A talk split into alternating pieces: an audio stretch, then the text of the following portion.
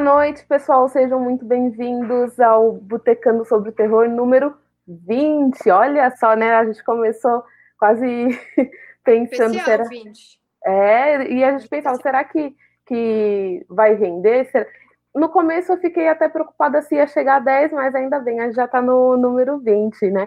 Quem está acompanhando pela primeira vez, não esquece de curtir aqui no, o, o vídeo, né? Porque hoje, como a própria convidada acabou de dizer, é especial.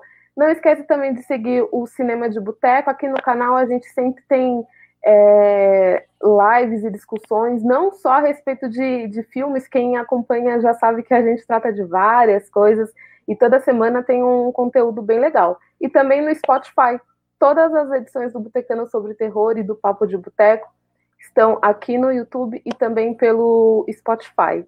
É, e a edição de hoje, edição número 20, a convidada é a escritora e roteirista e psicanalista Paula Feb. Muito boa noite, Paula, seja bem-vinda. Boa noite, tudo bem? Tudo bom, gente? Como vocês estão? Obrigada. viu? Imagina. É... Paula, que às vezes o pessoal acaba comentando e manda umas, umas perguntas ao vivo, né? Eu falo bastante, então assim, o convidado responde, eu também respondo, e aí a gente vai A gente trocando. vai emendando tudo, sem problema. vai trocando uma ideia, muito legal. É, gente, no- na descrição do vídeo tem o link para o Instagram da, da Paula. Lá sempre tem muita coisa legal também. A Paula faz umas lives com convidados bem interessantes. Inclusive, a gente estava até comentando aqui antes de começar que teve um- uma live com, o- com o cineasta Heitor Dália, que eu gosto bastante. Então, se vocês né, gostam do, do conteúdo, aproveita e passa lá. Né? Tudo certo, Paula? Tudo certo. Bom, então aqui a gente vai começar. E aquele esquema, né, gente? A gente começa o bate-papo. Se vocês tiverem perguntas, curiosidades, observações, é só mandar aqui que a gente comenta, né? É, eu vou começar falando sobre um, um curta que, que eu vi. Na verdade, quando eu fui ver esse curta, eu nem, nem sabia que a Paula era uma das roteiristas. E aí, quando eu falei assim, nossa, a gente já tinha até agendado o Botecano. Eu falei, caramba, né? Que coisa boa. Tipo, esse O nome mundo vai é. espalhando aí, né? Assim, as coisas vão acontecendo, vai juntando, né? Isso. E outra coisa, Paula, é, quando a, a gente começou a programar o Botecano sobre Terror, eu confesso que eu não conhecia ainda o seu trabalho. Uhum. Sabe como. Quer dizer, eu já tinha te visto, mas acho que eu não tinha gravado o nome, porque eu já tinha visto aquele canal que você tinha com a Cláudia Lemes. Sim, o Serial Maravilhosa. Chicks. Finado Serial Chicks. Mas foi, foi muito bom. A gente fez durante três anos, se eu não me engano. Mas Uhum. como era muito pesado, assim, a Cláudia também mora em Santos, eu moro em São Paulo. A gente gravava de final de semana e a gente se via. Quando, quando a gente se via, quando a gente conseguia conciliar a agenda, a gente gravava uns quatro juntos, assim, então era muito Nossa. pesado, era o dia inteiro, só falando sobre desgraça. Então a gente decidiu dar uma acalmada, falou: Ó, não vai dar para continuar, não, vamos encerrar. E é isso, né? É, então, a Cláudia Lemes, rainha maravilhosa, um beijo, Cláudia, se você estiver acompanhando, ela participou, já que ela comentou justamente isso, que era bem pesado, né? E eu imagino, É. mas eu adorava os vídeos. Mas assim, eu acabei gravando o seu nome quando o Oscar Nestares, também Sim. um querido, ele participou, Sim. e aí acho que você comentou na hora, e aí ele falou assim: a Paula é escritora também. É, Eu falei, olha, que interessante, né? E é isso, uma coisa acaba puxando a outra, né? pois é. É, bom, mas então, o curta que eu mencionei, pessoal, chama Cinco Estrelas, né? É, e é um curta que participou do Cine Fantasy, que acabou é, no dia 20 de setembro, né? Essa foi a décima edição do Cine Fantasy e dessa vez foi totalmente online por conta da pandemia, né? Através do, do streaming do Petra Belas Artes, que é um streaming que eu gosto bastante, a propósito, né? É, então, e aí esse curta foi premiado, né? Ele ganhou na categoria Melhor Curta Fantástico. Isso. E eu queria saber de você, Paula, se você acredita que a condição do evento online contribuiu para que as pessoas prestassem mais atenção nesse festival?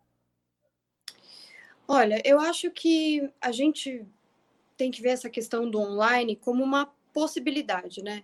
Uhum. É, mesmo quando ele acontece presencialmente, as pessoas têm a notícia sobre o festival online, né?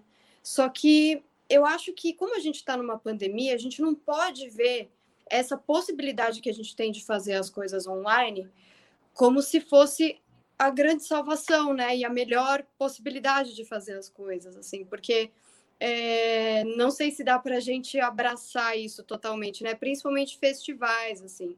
Inclusive vai ter um festival em Los Angeles agora em outubro.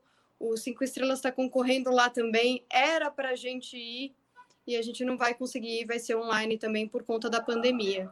Então, assim, talvez traga uma maior visibilidade é, mas também não sei te dizer o quanto, porque de qualquer maneira isso seria exposto na internet de alguma forma, né? Muito legal. Gente, para quem está vendo aqui pelo, pelo YouTube, a Dani já está colocando os links do trailer, né, e da página do Cinco Estrelas no Facebook. Dani sempre muito eficiente, né? Eu quero dizer que eu não escrevi o roteiro sozinha.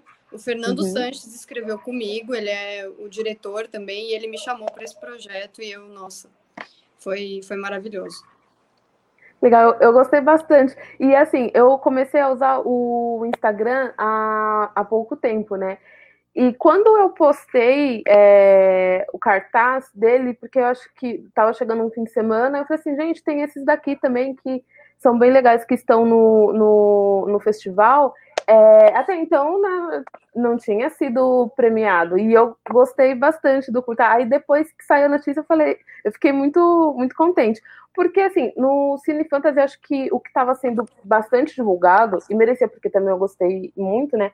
Foi o, o Cemitério das Almas Perdidas, do Rodrigo Aragão.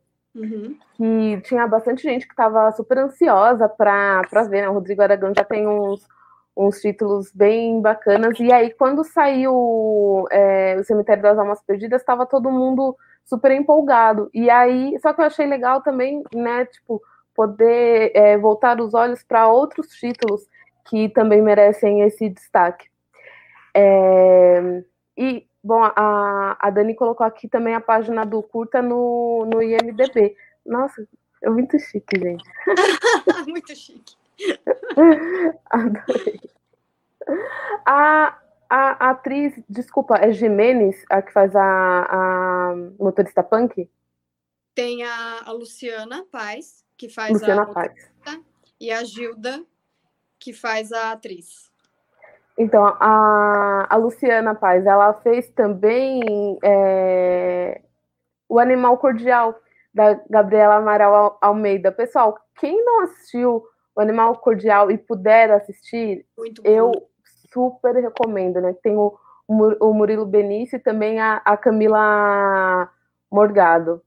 Não, Aqui, e as duas são demais, assim, o que elas fizeram com as personagens, o jeito que cresceu, sabe? Nossa, as duas, a Gilda e a Lu, olha, maravilhosas. Não tenho nem o que dizer, assim, até o processo foi muito legal, sabe? Uhum. Muito bem. É, bom, tem mais gente chegando aqui. Quem estiver chegando, seja muito bem-vindo, pessoal. E podem mandar su suas perguntas e suas observações. E aqui, Paula, o primeiro livro seu que, que eu li foi o Relato Inspirado por Orelhas. Uhum. É um livro muito bom, mas ele é muito peculiar. É... Como eu posso? Eu trabalhei em locadora e às vezes a gente recebia alguns filmes que a gente falava assim, gente, olha, então, vamos assistir porque a gente tem que saber para quem indicar, né? Então tem uhum. filme que não é para não dá para indicar para todo mundo e livro também que não dá para indicar para todo mundo. Só que o que eu acho legal é que se a gente souber para quem direcionar a obra, pode sair uma discussão fantástica a partir disso.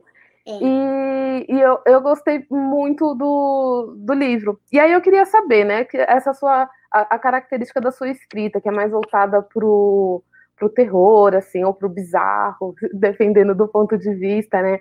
É, ou suspense também, surgiu de uma maneira consciente, ou conforme você começou a escrever, acabou aparecendo e você nem tinha essa intenção?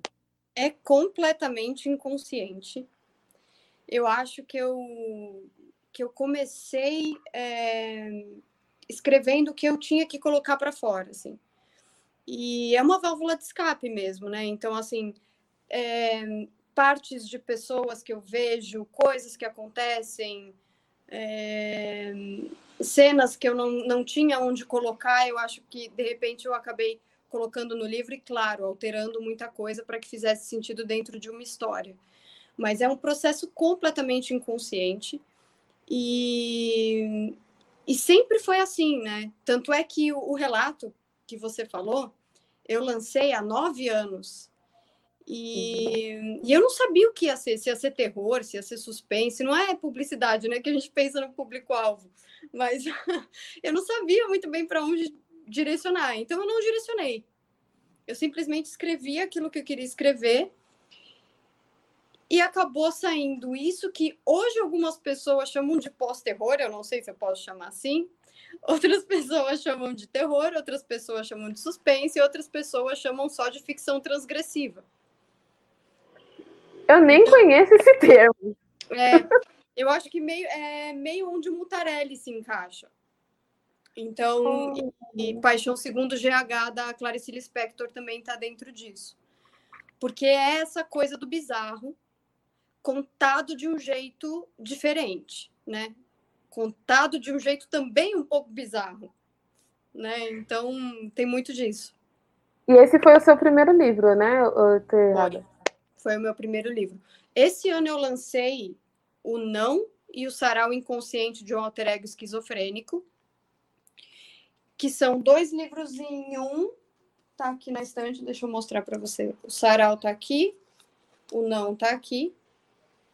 Olha, e é um de. Ele é de. O Não é meio que um livro de poemas, poesias, textos. E o Sarau é uma peça feita com os poemas e poesias do Não. Esse foi escrito antes. Esse foi escrito antes do relato, mas eu acabei lançando o relato bem antes, né? É, eu imagino que você mesma tenha ficado surpresa quando viu o produto final, ou não? Com, com qual? Com o Relatos. Olha, não tinha nome, né?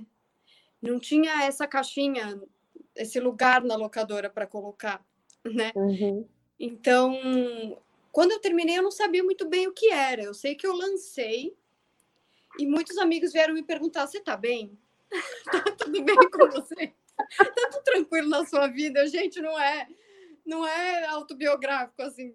Pode ter um, um outro elemento que tem, tem a ver com a minha vida, mas não é minha vida, né? Imagina, nem daria. Eu não vou dar spoiler aqui, mas, mas nem daria para ser minha vida.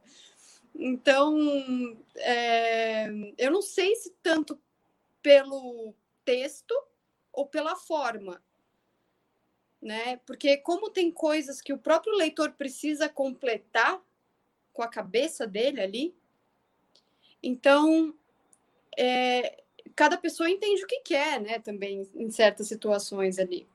Tanto é que tem muita gente que não sabe se o protagonista do, do relato é masculino ou feminino. É, mas é, realmente, dá para fazer esse questionamento.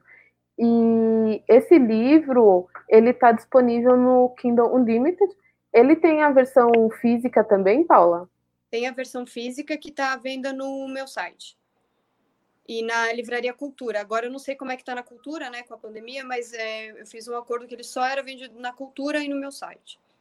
Ah, que é, é? paulafeb.com. É. Uhum. É, eu vou pedir para a Dani colocar também aqui no, nos comentários o, o link para o seu site. Bom, tem aqui a pergunta do. Eu ia falar a do Márcio, que estava tava antes. Mas é, já volta aí para a pergunta do, do Alex do, do Cine Resenhas, que é bem legal. É, o Márcio sempre participa aqui com a gente, Paula. Legal. Muito, Oi, Márcio. Muito boa noite, Márcio. Seja bem-vinda. É, vocês não acham que os curtas são muito bons e quando vai para um longa, na maioria das vezes perdem a força? Por que acha que isso acontece? Olha, Márcio, eu, Graciela, é, não por nada, mas tipo, não é sempre que eu vejo curtas. Então, eu não tenho, eu não conheço material suficiente para fazer essa avaliação. Né? O, que você acha, Paula? É, Márcio, eu não, eu não concordo, não. Eu acho que, que tem muito curta que acaba. É, que começa como curta e, e, sei lá, é o caso do, do Cinco Estrelas. Eu preciso acreditar que ele ficaria melhor como longa, né? Porque o Cinco Estrelas, na verdade, é uma das cenas de um longa que eu escrevi com o Fê Sanches. Então, assim, é... eu não acho que isso acontece sempre, não. Eu não, não concordo. tá certo. É, bom, chegou aqui mais gente. O Ricardo mandou um boa noite. Boa noite, boa Ricardo, noite. seja muito bem-vindo. E aqui tem uma pergunta do Alex, do Cine Resenhas. Não sei se você conhece, Paula, mas o Cine Resenhas é um canal aqui do. Tem o site e o canal aqui no, no YouTube. É comandado pelo Alex Gonçalves e sempre tem entrevistas com o com quem está no, no audio, audiovisual brasileiro. Adoro o canal e o Alex é meu amigo, então eu sou suspeita para comentar, então eu não vou fazer tanta propaganda, mas se você não conhece, depois eu, eu recomendo você dar uma passada lá. E aí o Alex quer saber qual foi a viagem de Uber que a fez dar uma estrela de avaliação para o motorista?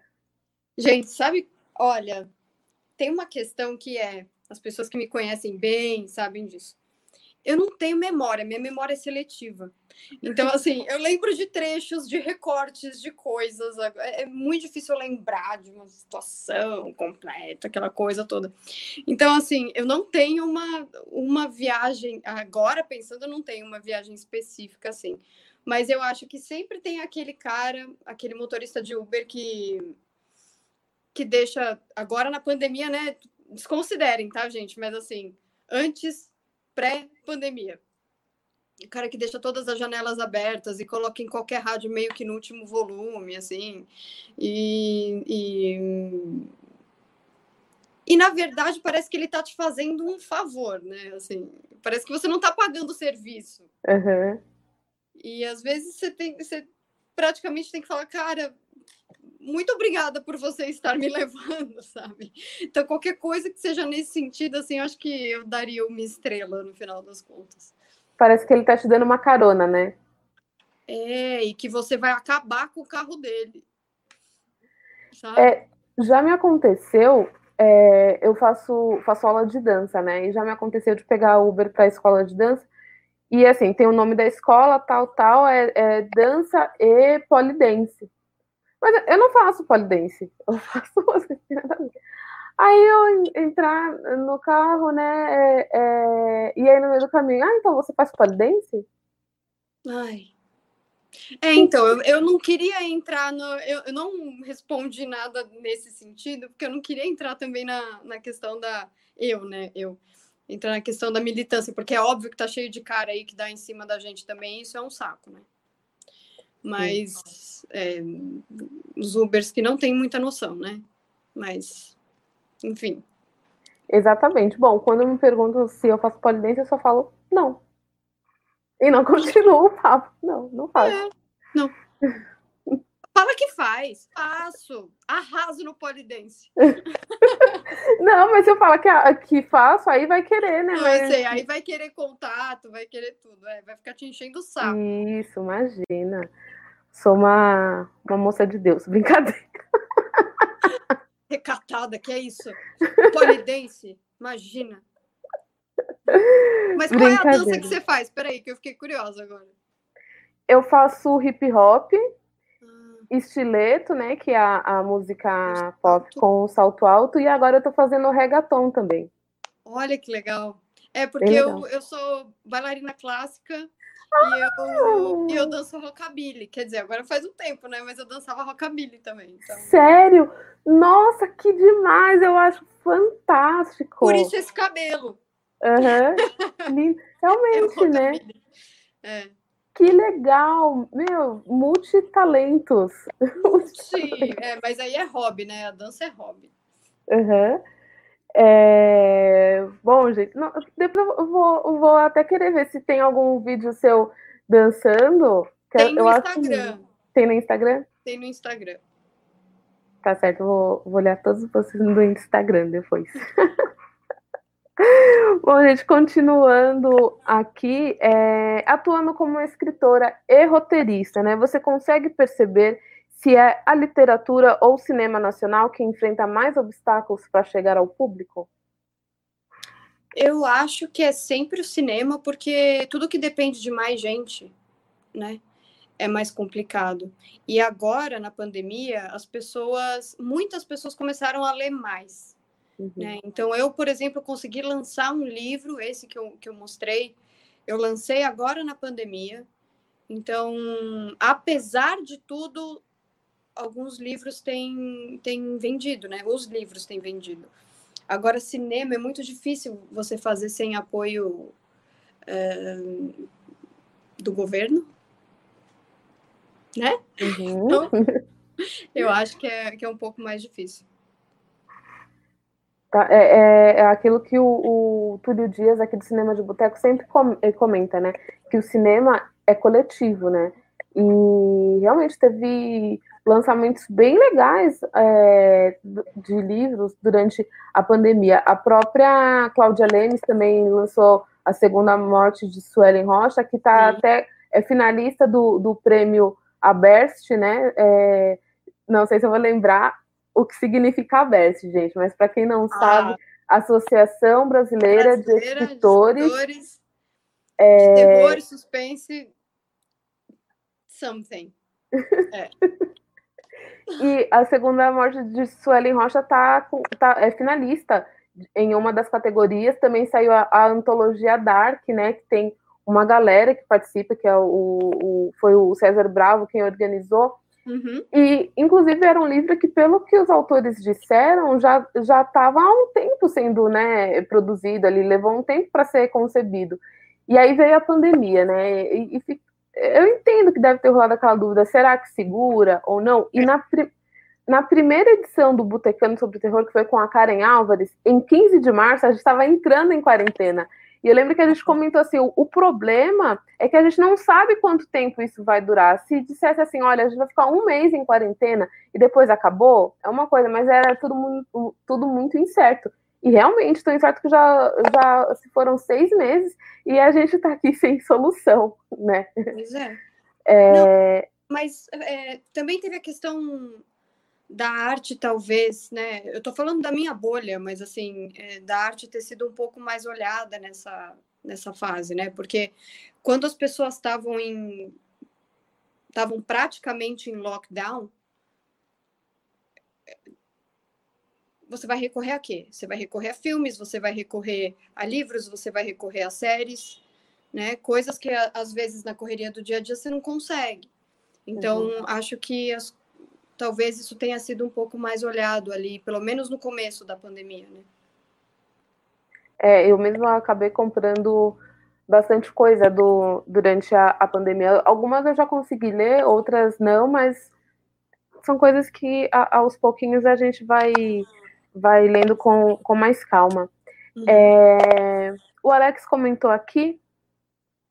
É, a Gilda é uma atriz maravilhosa e é ótimo ver o nome dela estampando o pôster de um projeto que será um longa. Ela está incrível em A Pedra da Serpente, que é também do Fernando Sanches.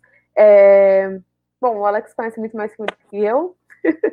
eu não, não, mas eu até falei, eu queria falar uma coisa que, que eu comentei com o Fê Sanches hoje que o Pedra da Serpente tem, tem, uma, tem uma atmosfera é, psicológica, assim, das, das coisas que acontecem lá, que eu vi poucas vezes em, em uns filmes. Assim, eu queria dar mais detalhes, mas também não posso dar spoiler. Então, assim, assistam, porque esse peso psicológico que ele dá, eu achei maravilhoso.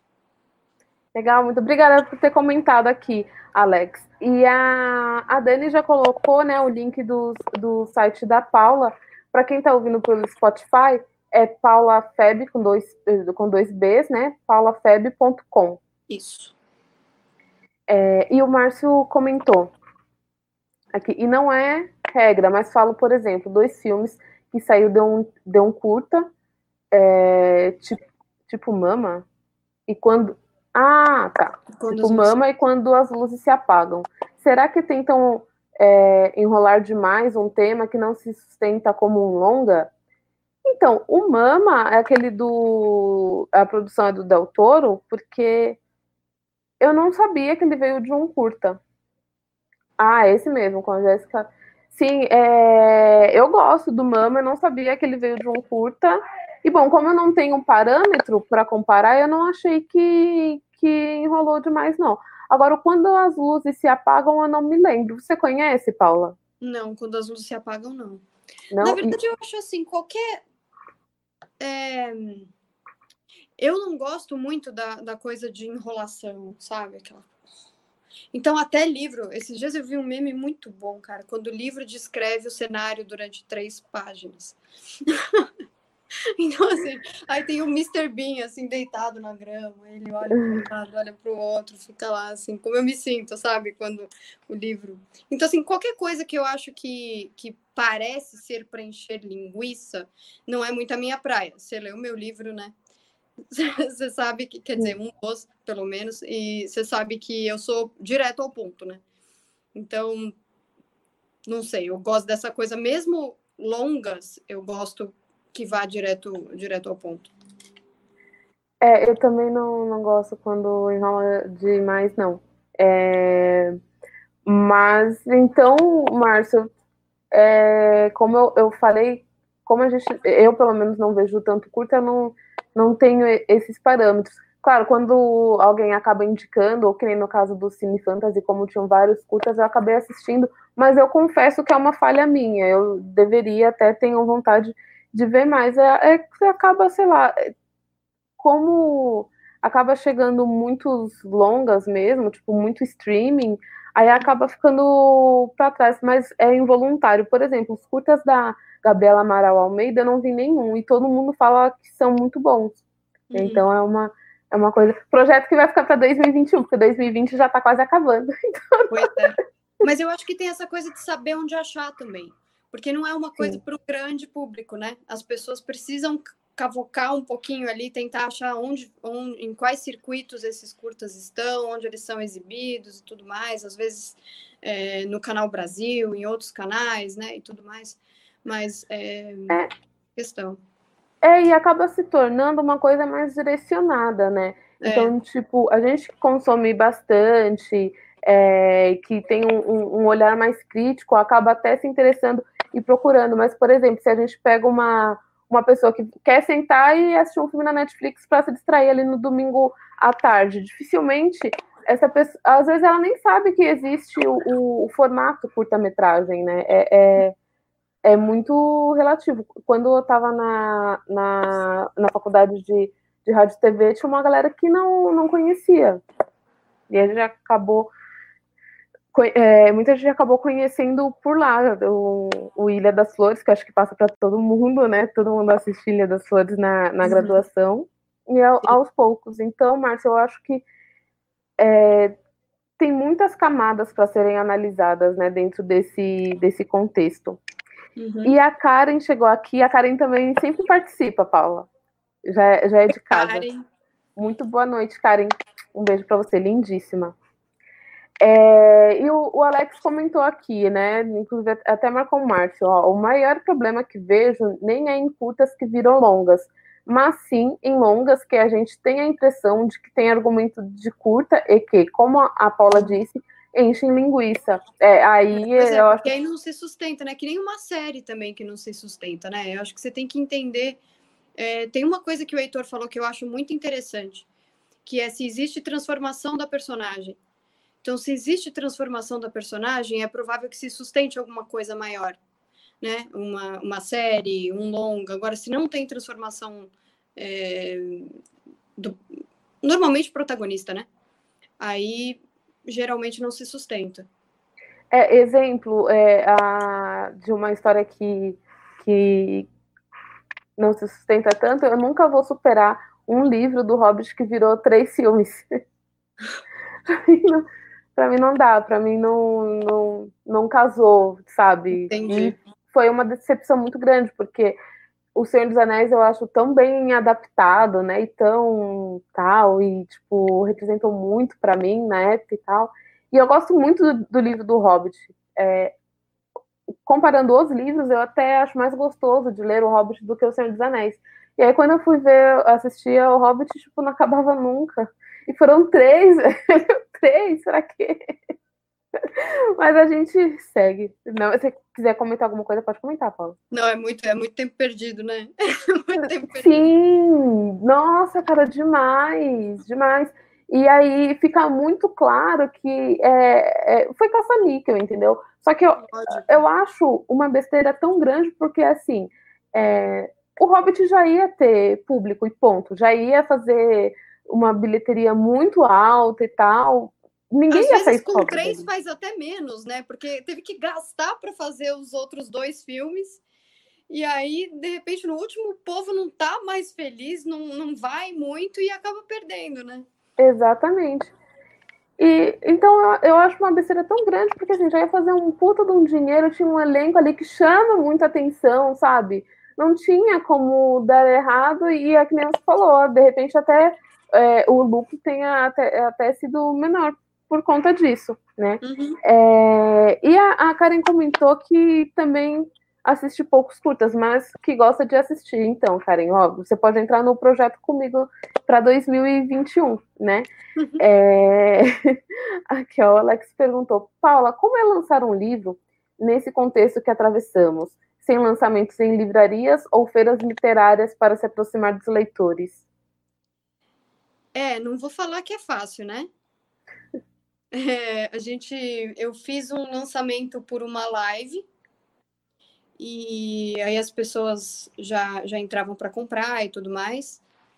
É, mas tem aquela coisa muito legal, né, de assinar o livro, a pessoa leva, a pessoa compra uhum. o livro na hora, você assina e tudo mais. Eu sempre gosto de assinar uma coisa diferente para cada pessoa que me leva o livro, então é, eu sempre escrevo uma frase diferente, alguma coisa assim, na hora mesmo, e não ter isso, não ter esse contato, né?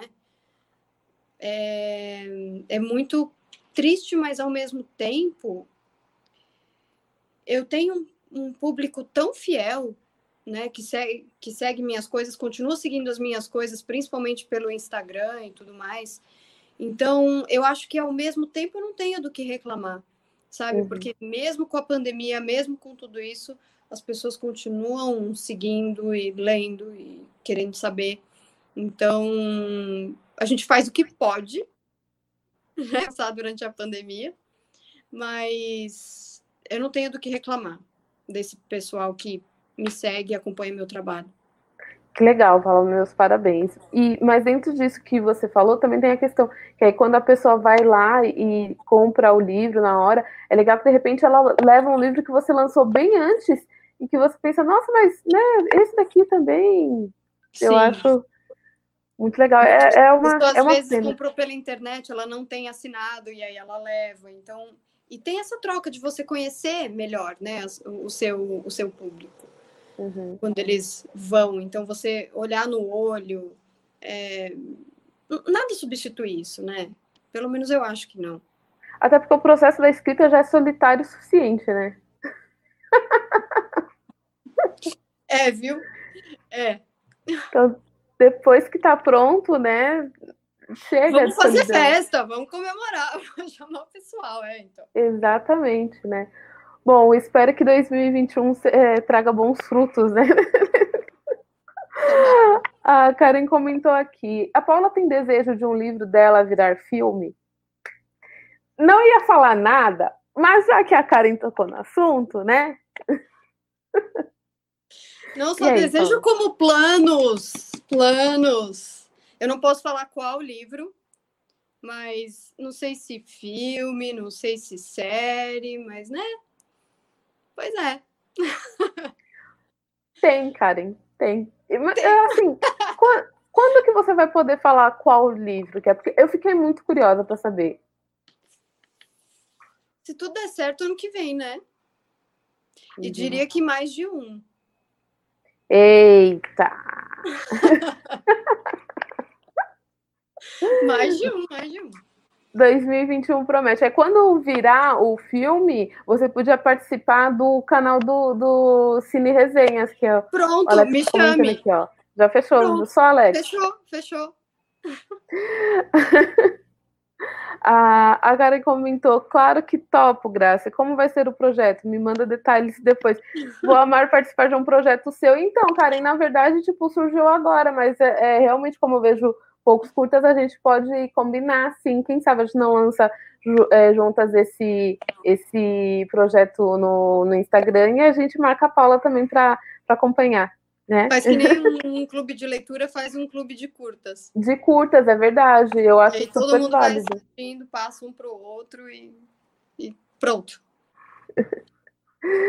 Certo, muito bem, Paula. Agora eu queria te perguntar de que maneira a sua formação como psicanalista se manifesta e influencia a sua escrita. Gente, eu não consigo imaginar como é a cabeça de, uma, de um psicólogo ou de um psicanalista ou de um psiquiatra na hora de, de escrever. Deve ser tanta coisa acontecer ao mesmo tempo. Mas sabe que, que cada coisa tem uma caixinha, né? Porque por mais que a psicanálise passeie para a literatura, é um processo muito orgânico. Então, assim, eu diria que, que, que a psicanálise aparece porque eu escrevo partindo do inconsciente. E a psicanálise é isso, né? Ela parte do inconsciente. Então, por ser esse processo mesmo de sentar, escrever qualquer coisa que venha e depois fazer sentido, né? Depois fechar a história e tal, aí entra esse processo menos orgânico, talvez, de realmente fechar a história, entender como o que é o conflito, o que, o que fica legal ali para ficar mais interessante, mas assim, como a maioria das frases é escrita exatamente assim, nesse processo de inconsciente, é quase uma análise, uma autoanálise ali, né? Comigo mesmo. Assim. Meu Deus!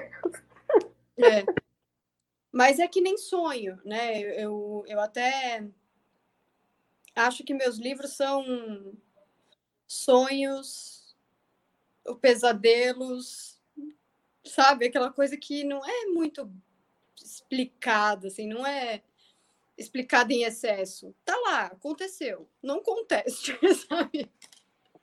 Tipo um filme do David Lynch, quase, né? É, mas assim, ainda assim eu acho que o que eu faço tem mais linearidade. O David Lynch é mais, né? É. Mas eu acho que com Lars von Trier, por exemplo, talvez se compare mais, né? Teve já Olha. algumas pessoas já compararam, então eu fico pensando, é, eu acho que faz algum sentido. Dogville, assim, tem um pouco a ver. Muito legal, Paula. É, Sandra Feb, é, sua mãe, sua irmã, sua prima? Minha mãe. Ela eu não vi o que ela falou. Ai, meu Deus. Ah. Curta ou curta? Curto, curta. O que, que é isso? Mãe, eu não tô entendendo. Se não é nome de festival de curta-metragem, tá aí uma bela sugestão. Pois é. Pode ser o nome do, do grupo. Pode ser o nome do grupo. Isso, por isso que ela mandou. Curto, curta. Muito bem. Ela trabalha acho... com publicidade, por isso. Tá vendo? Ah, entendi. é, o nosso, nosso grupo já tem nome. Pronto. Curta ou curta. Ó, Karen, pode ir lá já fazer o grupo, então, e aí coloca aqui o nome. Curta ou curta. Mas o pessoal da, da, da, publicidade tem, assim, uma, umas sacadas muito espontâneas, né?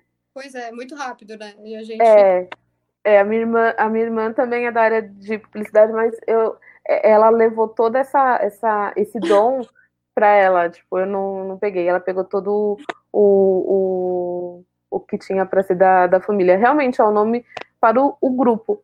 É, o Márcio comentou aqui, Paula, deixa eu ver só se, se eu consigo mostrar aqui, ó. Como você consegue fugir dos clichês do terror na escrita como tenta passar medo através da leitura, mas sem alguma coisa forçada? Eu acho que eu fujo dos clichês pela forma. E outra coisa é que eu não uso, eu não falo de nada sobrenatural, né? Então, eu acho que, que, eu, que eu vou muito para essa questão do que é grotesco dentro de cada um. Então, eu parto do que é grotesco nas pessoas e aí eu começo a narrativa. E o fato de não ser nada sobrenatural, você não acha que torna ainda mais assustador? Eu acho, completamente. Completamente. Uhum. Porque é mais realista, né? Sim. Eu acho e, tipo, é, mais falar. realista no sentido de todo mundo consegue se familiarizar. Né? E eu sempre falo isso quando eu dou alguma entrevista, que é, é tem essa coisa da gente achar que o mal é só o outro. E quando a gente percebe, eu escrevo a maioria dos meus livros em primeira pessoa. Quando a gente está lendo um livro desse tipo em primeira pessoa, a gente pode ter um contato com o nosso lado ruim também. E entender que a gente também tem esse lado né, do, do mal. E eu acho que entrar em contato com essa sombra é muito importante para a gente se entender como um ser humano completo também e lidar com isso, né? Saber qual é o nosso pior lado para lidar com ele. É, é, é, é aquilo, né? Ninguém. Todo mundo carrega uma certa ambiguidade, né? Ninguém é, é, é inteiramente bom e ninguém é, é inteiramente ruim. É, e mesmo assim, nem só o bom e ruim, mas o melancólico, sabe? Uhum. O, o deprimido, o pessimismo, tudo isso que não, não, não tá no, nesse âmbito de ruim, mas é triste. Por que, que a gente não pode falar sobre o que é triste? Né? Semana passada, eu conversei aqui com a, a Dana Guedes sobre terror urbano. E aí também surgiu na conversa que ela falou assim: olha, eu eu escrevo sobre o que eu vivencio. Aí eu falei, meu Deus do céu. o que, que ela tá vivendo, né? Exatamente. Eu falei assim, onde que você mora? Que eu passar bem longe. e realmente, ó, ela postou depois no, no Instagram, foi no, no Twitter, a foto de uma janela lá do prédio dela, que tinha umas coisas muito, tipo, não dá para definir o que é. É, então, é, eu achei muito válido. Realmente, ela está escrevendo sobre o, o, que ela vive. E isso me deixou mais assustada ainda. Que coisa. É, é... Então, porque enquanto tá. Eu acho que, que as pessoas gostam muito de filme de terror por causa disso, né? Esses filmes com monstro, tá, não sei o quê. É um terror controlado. Você sabe que aquilo não vai até você. Então, você tem algum.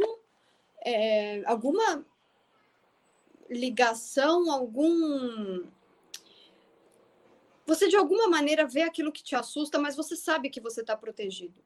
Uhum. Agora, quando você entra no âmbito da cabeça de alguém, você nunca sabe até onde vai. É. De uhum. ninguém, uhum. até da pessoa mais próxima. Você não sabe, não tem como saber. E isso é assustador. É, a gente sabe que saindo na rua num dia de chuva, não vai encontrar o, o palhaço Pennywise no, no Esqueci, gente, no bueiro, esqueci no, né? no bueiro, esqueci a palavra, meu Deus do céu. É, o Pennywise não vai estar tá no, no, no bueiro. Agora, quando é aquele, aqueles slashers, né? Tipo, o cara invade a casa de alguém, sai matando, eu fico mais com o pé atrás, assim. Eu assisto, né? Assisto, não deixo de ver, mas eu fico meio assim, ai meu Deus.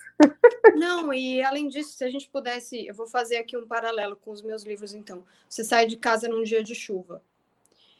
E você tem um trauma de infância em relação à chuva. Tá? Alguma coisa aconteceu, você lembra de alguma coisa, e aí você entra numa pira de que aquilo está acontecendo de novo. Então você começa a ver a chuva de uma outra maneira. Uhum. Que a... E assim, tá só dentro da sua cabeça, entende? Então, como é que você sai daquilo que te afeta? Só dentro da sua própria cabeça? Você não sai. Não sai. É não assustador. Sai. É, bom ponto esse que você colocou. É... A Letícia chegou aqui, mandou um boa noite pra gente. Pra gente, a Letícia sempre participa também. Paula, seja bem-vinda, Letícia. Oi, Letícia. Um, um, beijo. Se tiver pergunta, pode mandar, Letícia. É... E vamos continuar aqui, Paula. Antes da pandemia causada pelo coronavírus, né, que a gente ainda está vivenciando. Sim. Dois filmes inspirados no crime contra o casal von Richthofen estavam programados para chegar aos cinemas brasileiros. E nas redes sociais, muitas pessoas criticaram né, essa ideia, porque ah, tanta história boa que podia ser contada, né, e tal, vai falar da menina que matou os pais, né? É, mas a gente sabe que quando é serial killer, ou desgraça, ou crime estrangeiro, sempre tem muito público, muita discussão ao, ao redor, gera um certo fascínio até, né? Tanto que tem até séries, tipo Mind Hunter também, que é uma série que teve bastante audiência, né? É, você acha que quando, quando se trata de crimes que ocorreram no Brasil, a crítica é, é, tem maior ênfase? Eu acho que a gente tem uma negação, talvez o brasileiro tenha uma negação com, com a própria violência. Então, talvez a gente tenha essa coisa de, de não, eu até acho que falei isso na quando o Oscar estava aqui, porque tem essa coisa de ah Brasil, a gente é muito aberto, a gente é muito né, samba, aquela coisa, tal. Então assim, parece uhum. que a gente não combina com esse lado mais obscuro, né? Então, tudo que é que é mais obscuro, talvez tente ser negado de alguma forma. Ao mesmo tempo que, hoje em dia, principalmente, como está crescendo é, a literatura de terror no Brasil. É, e, e tantas. Até, bom, agora vai, vai. Acho que vai estrear na Netflix quinta-feira Bom Dia Verônica, né? Isso, escrito pelo Rafael Montes e pela Helena Casoy. Exatamente. Então, assim, e os livros da Ilana Casoy venderam muito aqui. Uhum. Né? Então, assim, um deles, inclu inclusive, falando de serial killers do Brasil. Então, assim, as pessoas querem ver, mas elas querem ver isso de uma maneira um pouco escondida, né? Porque é difícil a gente confrontar esse nosso lado. Então, talvez esteja aí a, a questão, né? Mas eu tenho fé mesmo, de verdade. Eu acho que a gente está num movimento que a gente não vai voltar ao que era, da gente negar isso. E acredito que isso, que isso comece a ser mais visto. Porque eu acho que não é negando que isso existe que vai trazer alguma coisa de boa em relação a isso, né? Só que aqui a gente também tem a questão das religiões, né? Uhum. Algumas religiões que fazem com que isso seja talvez menos discutido, né? Assim, a questão é, talvez da religião evangélica de não querer muito falar sobre isso. Não sei, né? Se eu estou falando, se eu, se eu sei muito sobre isso, não sei se o catolicismo também entra nisso ou não, mas enfim, acho que pode ter um pouco desse lado, né? É, é, é como sentir um, um pouco mais protegido, né? Saber que existe, mas que está lá distante. É que nem quando a gente vê uns casos é, bizarros, mesmo no exterior, e, a, e é casos em, em, cidades em que todo mundo dormia com a porta de casa destrancada, porque nunca acontecia crime nenhum. Pois é. Né? E aí, quando começa a acontecer ali perto, as pessoas ainda têm uma certa resistência para acreditar, falando, não, não é possível, né? Ou foi um caso isolado, mas aí começa a se repetir. Né? Uhum. Né? Então, eu acho que dá, dá para a gente comparar com, com isso. E o Márcio comentou é, de novo aqui, ele falou. Ele falou assim: ah, realmente, na escrita, o terror sobrenatural nunca me assustou. Mas no visual, o, é, o filme. Peraí, o filme de terror sobrenatural é mais forte, concorda? Eu acho que ele causa mais impacto, Márcia. Não sei se a, a, a Paula concorda. Mas é, assim. Pode falar. Na, na hora, ele assusta assim, na hora eu não fico pensando depois. Como é para você, Paula? Eu sempre lembro do Steven Spielberg, quando ele fala do tubarão, e ele fala que ele não deveria ter mostrado o tubarão. Uhum.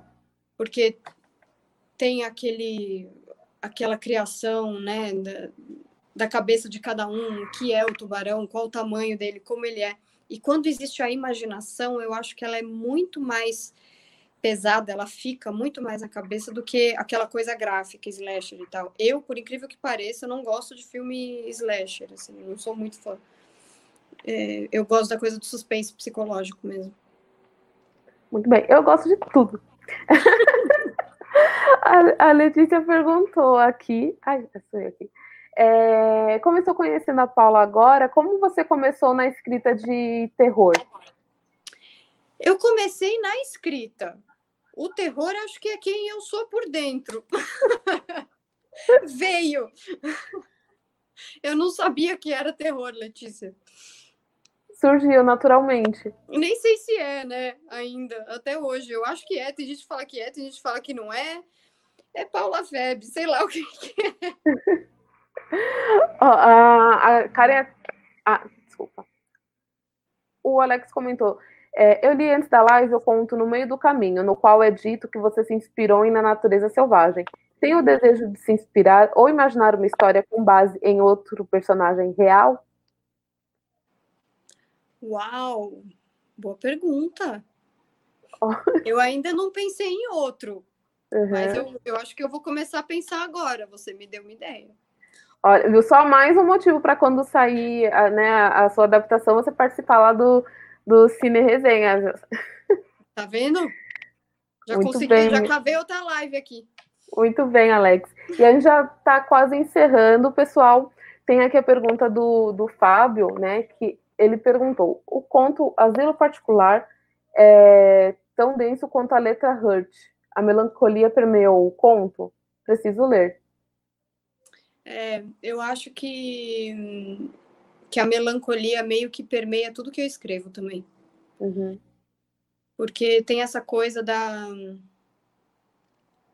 da não esperança, sabe? Assim, de eu fiz uma live com o Marcos De Brito também que eu achei muito interessante, que ele falou que se a vida fosse só boa, a gente estava só vivendo a vida, né? a gente estava aí. Perfeito! Agora, a gente escreve porque existe dor. Então, essa dor, seja qual for, essa melancolia, seja como for, estão presentes na, na minha literatura, eu acho. Que legal, Paula, isso que você falou, eu achei demais, né? É, a Letícia agradeceu pela, pela resposta e o Márcio colocou aqui, ó. Qual o melhor livro de horror que já leu e o que acha dos filmes de terror é, de terror extremo francês, como A Invasora e Martes? Você viu? Gente, eu não vejo, é, não costumo assistir muito filme de terror, tá? Desculpa aí, mas não, eu, eu não costumo. É, eu, eu vejo mais filmes de, de suspense mesmo. E qual era a outra pergunta? Desculpa. Qual o melhor livro de horror que você já leu?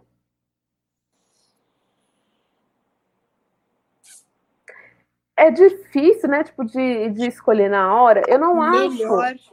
Melhor. É, então, é difícil. Eu, o que mais me assustou foi o horror em MTV. Eu, inclusive, eu já comentei aqui em alguma, alguma edição do Botecando. Mas o melhor é, é muito difícil escolher. É, eu acho que não é nem não é nem terror assim, o que me impacta mais, eu lembro muito de A Paixão Segundo GH da Clarice Lispector, porque é uma mulher que come o creme da barata e tem uma revelação. E tudo acontece dentro da cabeça dela também. Então assim, uhum. não é terror, mas é aterrorizante tudo que acontece ali, entendeu? E, e o que ela passa, o que ela começa a lembrar e pensar sobre a vida dela. Então, por causa daquilo, por causa do que ela passou. Então, eu acho isso mais aterrorizante do que. Bom, é, é, é meu estilo, né? Segue, segue por esse caminho, assim.